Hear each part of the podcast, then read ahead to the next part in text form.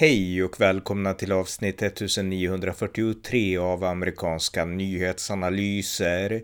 En konservativ podcast med mig, Ronny Berggren, som kan stödjas på swishnummer 070-30 28 95 0. Brittiska Labours partiledare Keir Starmer har presenterat ett nytt förslag om invandringspolitik. Här analyserar John Gustafsson förslaget och det konservativas motdrag. Varmt välkomna!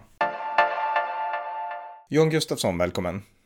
Tack så mycket. Vi ska återigen återvända till Storbritannien och brittisk politik och det så är att det pågår en illegal invandringskris i Storbritannien. Vad handlar den om? Eh, det handlar om det att Storbritannien eh, varje dag nu för tiden får in båtflyktingar från Frankrike. Eh, det är alltså folk som korsar sundet som, är, som eh, separerar Storbritannien från Frankrike i ja, med små, knappt sjövärdiga eller icke sjövärdiga båtar. Och, eh, och tar sig in i Storbritannien på det viset. Och det här är alltså nej men det här är, det här är illegal invandring. Och eh, det är såklart inte fransmän som korsar sundet utan eh, det är folk som har eh, nej men asylsökande som har tagit sig till Frankrike och sedan tagit sig till, till norra Frankrike till sundet och sen korsar man över till Storbritannien på det viset. Och det finns olika anledningar till varför man vill Eh, nu ska vi säga det, regeln som gäller för flyktingar i normalfall är att man söker, man söker asyl i närmaste land. Eh, alltså närmast säkra land. Och eh, det är ju i sådana fall Frankrike. Eh, och eh, men det, fin det, finns flera anledningar till varför man vill ta sig till Storbritannien och eh, ofta så är det språk. Att man talar inte franska men man talar engelska eller att man redan har familjemedlemmar i Storbritannien eller bara att man tycker att Eh, när man, man kan mer om brittisk kultur, man tycker att Storbritannien verkar ha bättre möjligheter än Frankrike, vilket man i och för sig har rätt i. Det får jag väl ge dem rätt i. Eh, vi ska ju säga det i, alla, det i alla fall att för de som snackar ner Storbritanniens ekonomi, folk vill i alla fall fly från Frankrike till Storbritannien fortfarande. Jag tycker det är en ganska bra indikator. Bara som en, en parentes. Eh, men, eh, men hur som helst. Eh, så här långt utöver liksom asylinvandringen som också är mycket högre nu än det varit tidigare. Men utöver det så har det kommit 21 000 eh, flyktingar den här vägen som man har registrerat. Och eh, eh, alltså i år. Och mm. det här är något som det har blivit mycket värre de senaste, de senaste månaderna och lär fortsätta bli värre någon månad till i alla fall. Eh, och, eh, och nämligen ökat varje år nu de senaste, de senaste åren och nu, nej nu, nu, är det, nu är det krisläge för att det här, Eh, det här är den typen av migration som är den värsta typen. Det finns inget sätt att planera för. Det finns inget sätt för städer, för kommuner ute, ute på kusten att förbereda sig. Det finns inget Nej, det, finns, det finns ingen koordination över det här helt enkelt. Och eh, så det här är, det här är verkligen den värsta typen av, av migration och därför har det här seglat upp som en av, de, en av de väldigt viktiga politiska frågorna i, i, eh, i Storbritannien just nu, i brittisk politik. Det här kastar en skugga över Operation Dynamo. Du minns när Storbritannien under Churchill skickade otaliga båtar, skepp och även civila fartyg eller civila båtar över kanalen för att evakuera britter från de franska stränderna. Och nu har vi någon slags perverterad liksom, version av det, när liksom illegala immigranter tar båtar från Frankrike till Storbritannien för att komma till Frankrike illegalt. Motsatsen till patriotism, men det var sidonetis. Uh, ehm, ja, okej, okay. så att uh, det pågår alltså en illegal invandringskris i Storbritannien och uh, Eh, ja, det blandar in då politiker och jag vet att Keir Starmer, Labours partiledare, han har kommit ett, med ett utspel om det, eh, om det här då om krisen. Eh, vad handlar hans utspel om? Keir Starmers förslag är att Storbritannien ska gå med på att ta emot eh, en procent, en proportionerlig del av, eh, av, eh, av EUs eh, asylsökande. Och eh, det är ju så att inom EU så har man länge diskuterat eh, en, eh, ja, men en migrationsomfördelning, en, en flyktingomfördelning där länder som inte tar emot flyktingar ska tvingas göra det. Länder som Polen till exempel. Och länder som eh, vägrar ta emot flyktingar tvingas böta. Och eh, Starmer vill att Storbritannien ska haka på och vara med i det här. Okej. Okay. och eh, nu kanske ni tänker, hur löser man en flyktingkris genom att ta emot fler flyktingar? Eh, ja, Starmer var inte helt tydlig med den saken. Eh, nej, han har en idé bakom det här. En idé.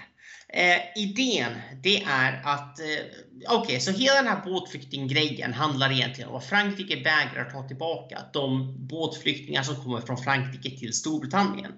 Eh, enligt de förordningar som finns, som sagt, så ska flyktingar söka asyl i Frankrike och det är om Frankrike inte vill ha dem så måste Frankrike skicka tillbaka dem till de länder de kommer ifrån. Men eh, de menar helt enkelt att nej, men Storbritannien är inte med i EU så vi bryr oss inte. typ. Nej men, alltså man har, nej men även när Storbritannien var med i EU så det var bara ett par dussin personer varje år som Frankrike gick med på att ta tillbaka av flera tusentals som kom redan då. Så, eh, så nej men det här är egentligen Frankrikes spel. Eh, så Starmers idé det är att genom att Storbritannien går med på att ta emot en proportionerlig del av EUs e asylsökande så kommer man att bygga goodwill som då ska övertala Frankrikes regering att frivilligt ta emot en massa asylsökande som Frankrike bara vill bli av med. Mm. Och eh, måste jag förklara varför det här inte är en bra strategi? nej, nej, du behöver inte. Alltså, Egentligen det, inte, men gör det i alla fall. Det är, ja. det är okej, okay. och nu ska vi säga här att, att det hade varit en sak. Nu ska jag säga, det hade fortfarande inte funkat, men det hade varit en sak om Keir Starmer sagt jag hade i utbyte mot att Frankrike liksom går med på ett internationellt avtal där de tar tillbaka alla båtflyktingar så kommer vi att gå med på omfördelningar. Det hade i alla fall varit en strategi. Fortfarande en dålig sådan, men i alla fall en strategi. Men nu säger man att ja, men vi ska gå med på att ta emot jag menar potentiellt, jag menar, sett till befolkningsmängd så snackar vi ju 100 000 eh, asylsökande minst bara på bara i år som man skulle behöva ta emot. Och sen kanske så om vi har riktigt tur så kommer Frankrike att ändra sig och ta, ta tillbaka båtflyktingar som vi fått från dem. Det är liksom, det är inte ens, det är bara, det vi ska ge EU en eftergift och hoppas att de blir snällare mot oss. Mm. ja, det, det, det, vad är det för strategi? Det var det dummaste jag hört, men fortsätt. Mm. Ja, det, det är verkligen... Och då ska jag säga det att det här är eh, lite ovanligt för Starmer. För Starmer brukar spela väldigt... Eh, Ah, han brukar spela väldigt säkert. Alltså han gör inga riktigt äventyrliga utspel. Han gör liksom inga, eh, jag menar, säg vad man vill. Han har inget, han har inget inspirerande ledarskap. Hans politik är är helt fel. Men ah, som partiledare så har han fattat att liksom, han leder stort i opinionsmätningar så allt han behöver göra nu är typ sitta tight, inte göra några misstag. Och nu har han gjort ett stort misstag. Eh, så Eh, och det här beror ju på att Starmer i grund och botten är en av de mest EU-vänliga eh, eh, politikerna som finns i Storbritannien. Eh, han var skuggminister för Brexit under, eh, under Labour innan Storbritannien gick ur, vilket eh, alltså innebar att han var den som, ja, förespråkade, han var den som eh, kampanjade emot Brexit-kampanjen för en andra folkomröstning och för att ogiltigförklara den folkomröstning som hölls 2016. Eh, Starmer har sagt att han inte kommer ta Storbritannien tillbaka till EU. Eh, vi får väl se. Eh, men han har en extremt positiv syn på EU. Han har en syn på EU där EU är välvilliga, där EU så att säga, om du är snäll mot EU så är EU snäll mot dig ungefär. Det, nej men alltså, det visar verkligen Starmers naivitet när det kommer till internationell politik. För så funkar inte världen. Mm. Och eh, Eh, nej men det, här är, det, här är ett otroligt, eh, det här är ett otroligt stort misstag från staden, både politiskt och jag menar bara som... Eh, nej men alltså det, här, det, här, det här går verkligen inte att, att försvara den här planen. Men okej, okay, så att det, hur har reaktionerna på, på, på den här lösningen, förslaget på lösning varit då? Eh, jag vill ju säga det att redan innan, eh, redan innan det här eh, så Eh, så var invandringsfrågan en av de, de svaga frågorna för Labour. Eh, och i takt med att invandringsfrågan får mer eh, uppmärksamhet så jag menar, det finns lite utrymme där för de konservativa att, eh, att så att säga vända det till sin fördel. Men problemet är att den här krisen har uppstått under en konservativ regering. Det går inte att komma ifrån. Den har uppstått under en konservativ regering. Den har, eller inte bara en konservativ regering, den uppstod väl jag får gå tillbaka till Theresa May för att hitta, liksom, hitta den tiden när det faktiskt uppstod. Men det, närmast det här har det här är problem som har växt under näsan på en konservativ regering som inte har reagerat tillräckligt snabbt. Och det gör att de konservativa kan attackera Labours plan och säga att dumt, liksom, ni är ju dumma i huvudet som tror att EU skulle vara liksom, generösa och hjälpa oss med båtflyktingarna bara för att vi tar emot en massa asylsökande från dem. Eh, men samtidigt kan Labour alltid slå tillbaka med ja, det här är er kris. Ni har inte kunnat lösa den här krisen. Den uppstod under your watch så att säga. Det var liksom, nej, nej, alltså, det är en sak om de konservativa hade, hade kunnat lösa krisen eller hade visat att man hade lösningar på krisen. Men när man inte har egna lösningar så blir det alltid svårt att, att riktigt på ett effektivt sätt attackera motståndare även om motståndarens lösningar är dumma. Och eh, vi har ju pratat om invandringsfrågan tidigare mm. på den här podden. Och eh, vi har ju så vi har ju pratat bland annat om Storbritanniens plan om att eh, eh, skicka flyktingar till Rwanda. Eh, något som fortfarande inte har hänt. Och eh, att det inte har hänt, det beror på det är European Court, eh, Court of Human Rights, alltså människorättsdomstolen som, som EU har. Och den, är, den lyder Storbritannien fortfarande under, trots att man gått ur EU. Och eh, eh, och eh, nej men alltså ECHR, eh, den, dom, den domstolen, den måste man helt enkelt, den måste man helt enkelt gå ur.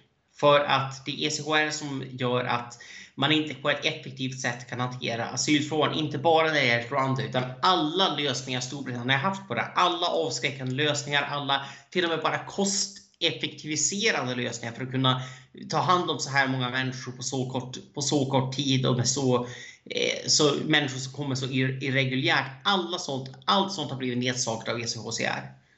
Eh, eh, eh, ECHR, förlåt. Eh, så det är eh, så, nej alltså det, det, är, det är det stora problemet och jag ska säga att det här är ingenting som man ska ta, ta lätt på för att det Eh, jag menar att den domstolen fyller en, fyller en funktion, men samtidigt eh, som läget är nu så är det väldigt tydligt att, att eh, nej men EU vill se den här regeringen falla. Man ser att invandringsfrågan är ett sätt att få regeringen att falla. Eh, och eh, nej men ingen, ingen europeisk domstol kommer låta Storbritannien hantera den här krisen, så är det bara. Mm. Så hur har Torres hanterat det här och bemött Labours utspel? Så, eh, så här långt eh, en del eh, arga ledartexter, men eh, jag hoppas verkligen att man kommer att göra en stor grej av det här. För nu, nu har man faktiskt självmål av Keir Starmer och det sker inte så ofta. Eh, Keir Starmer är, som sagt, för alla hans, hans sakpolitiska fel så är han en bra strateg i det att han vet att man avbryter inte motståndaren när motståndaren gör ett misstag. När Torres nu har gjort misstag efter misstag de senaste åren så har Keir mest legat lågt. Och det har varit rätt strategi kan vi konstatera om vi ser på opinionsmätningarna. Så eh, Eh, så, men det här, nej men alltså nu, nu är det dags helt enkelt, för det här kan vara sista, sista chansen, är väl kanske lite dramatiskt, men Tories Torres måste, eh, måste helt enkelt skaka liv i de egna aktivisterna. Man måste, man måste tydligt dra en linje med sig själva och Labour. Vi vill inte att någon utländsk domstol ska, ha, eh, ska, eh, ska kunna lyda över, över Storbritannien. Eh, man måste helt enkelt, nej, man måste helt enkelt spela det, spela det kortet och det är också ett bra sätt att vinna väljare i de, de valdistrikt, de arbetarklassområden eh, som Boris Johnson vann så framgångsrikt i valet 2019. Så för där är det här en väldigt stor fråga. Mm. Ja, det kan jag tro, därför att jag menar Storbritannien har enorma problem med massinvandring, precis som många andra västeuropeiska länder och jag menar jag har sett klipp på på, alltså på, på internet, på sociala medier de senaste dagarna bara av islamiserade stränder i Wales, inte alls liksom vanliga liksom tjejer med bikini utan liksom totala, alltså en stränder fulla med kvinnor med burkas liksom i Wales. Och jag har sett liksom klipp på, eh, ja, så det finns hur många som helst. Jag har suttit och kollat på just sådana klipp bara de senaste dagarna faktiskt av en slump.